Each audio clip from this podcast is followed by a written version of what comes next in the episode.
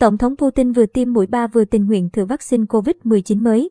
Tổng thống Nga Vladimir Putin ngày 21 tháng 11 thông báo ông đã tiêm mũi vaccine COVID-19 thứ ba để chống lại COVID-19 một cách hiệu quả.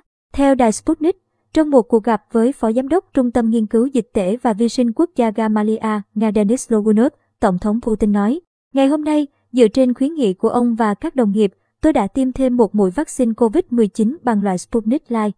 Nhà lãnh đạo Nga chia sẻ mình cảm thấy bình thường sau khi tiêm liều vaccine tăng cường.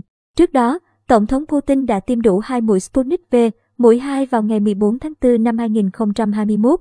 Ông cũng đề nghị trở thành tình nguyện viên để thử nghiệm một phương pháp phòng COVID-19 mới của Nga, vaccine dạng xịt hoặc dò qua đường mũi, giúp phổi của người nhận được bảo vệ mạnh mẽ hơn.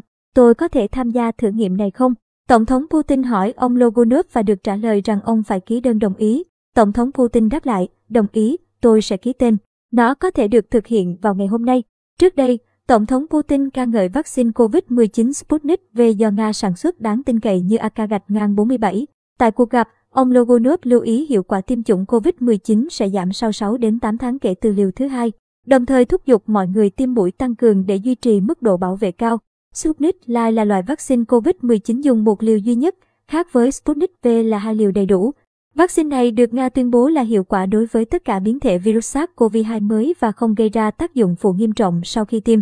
Theo phân tích của trung tâm Gamaleya, vaccine Sputnik Light đạt hiệu quả 70% so với biến thể Delta trong 3 tháng đầu kể từ khi tiêm.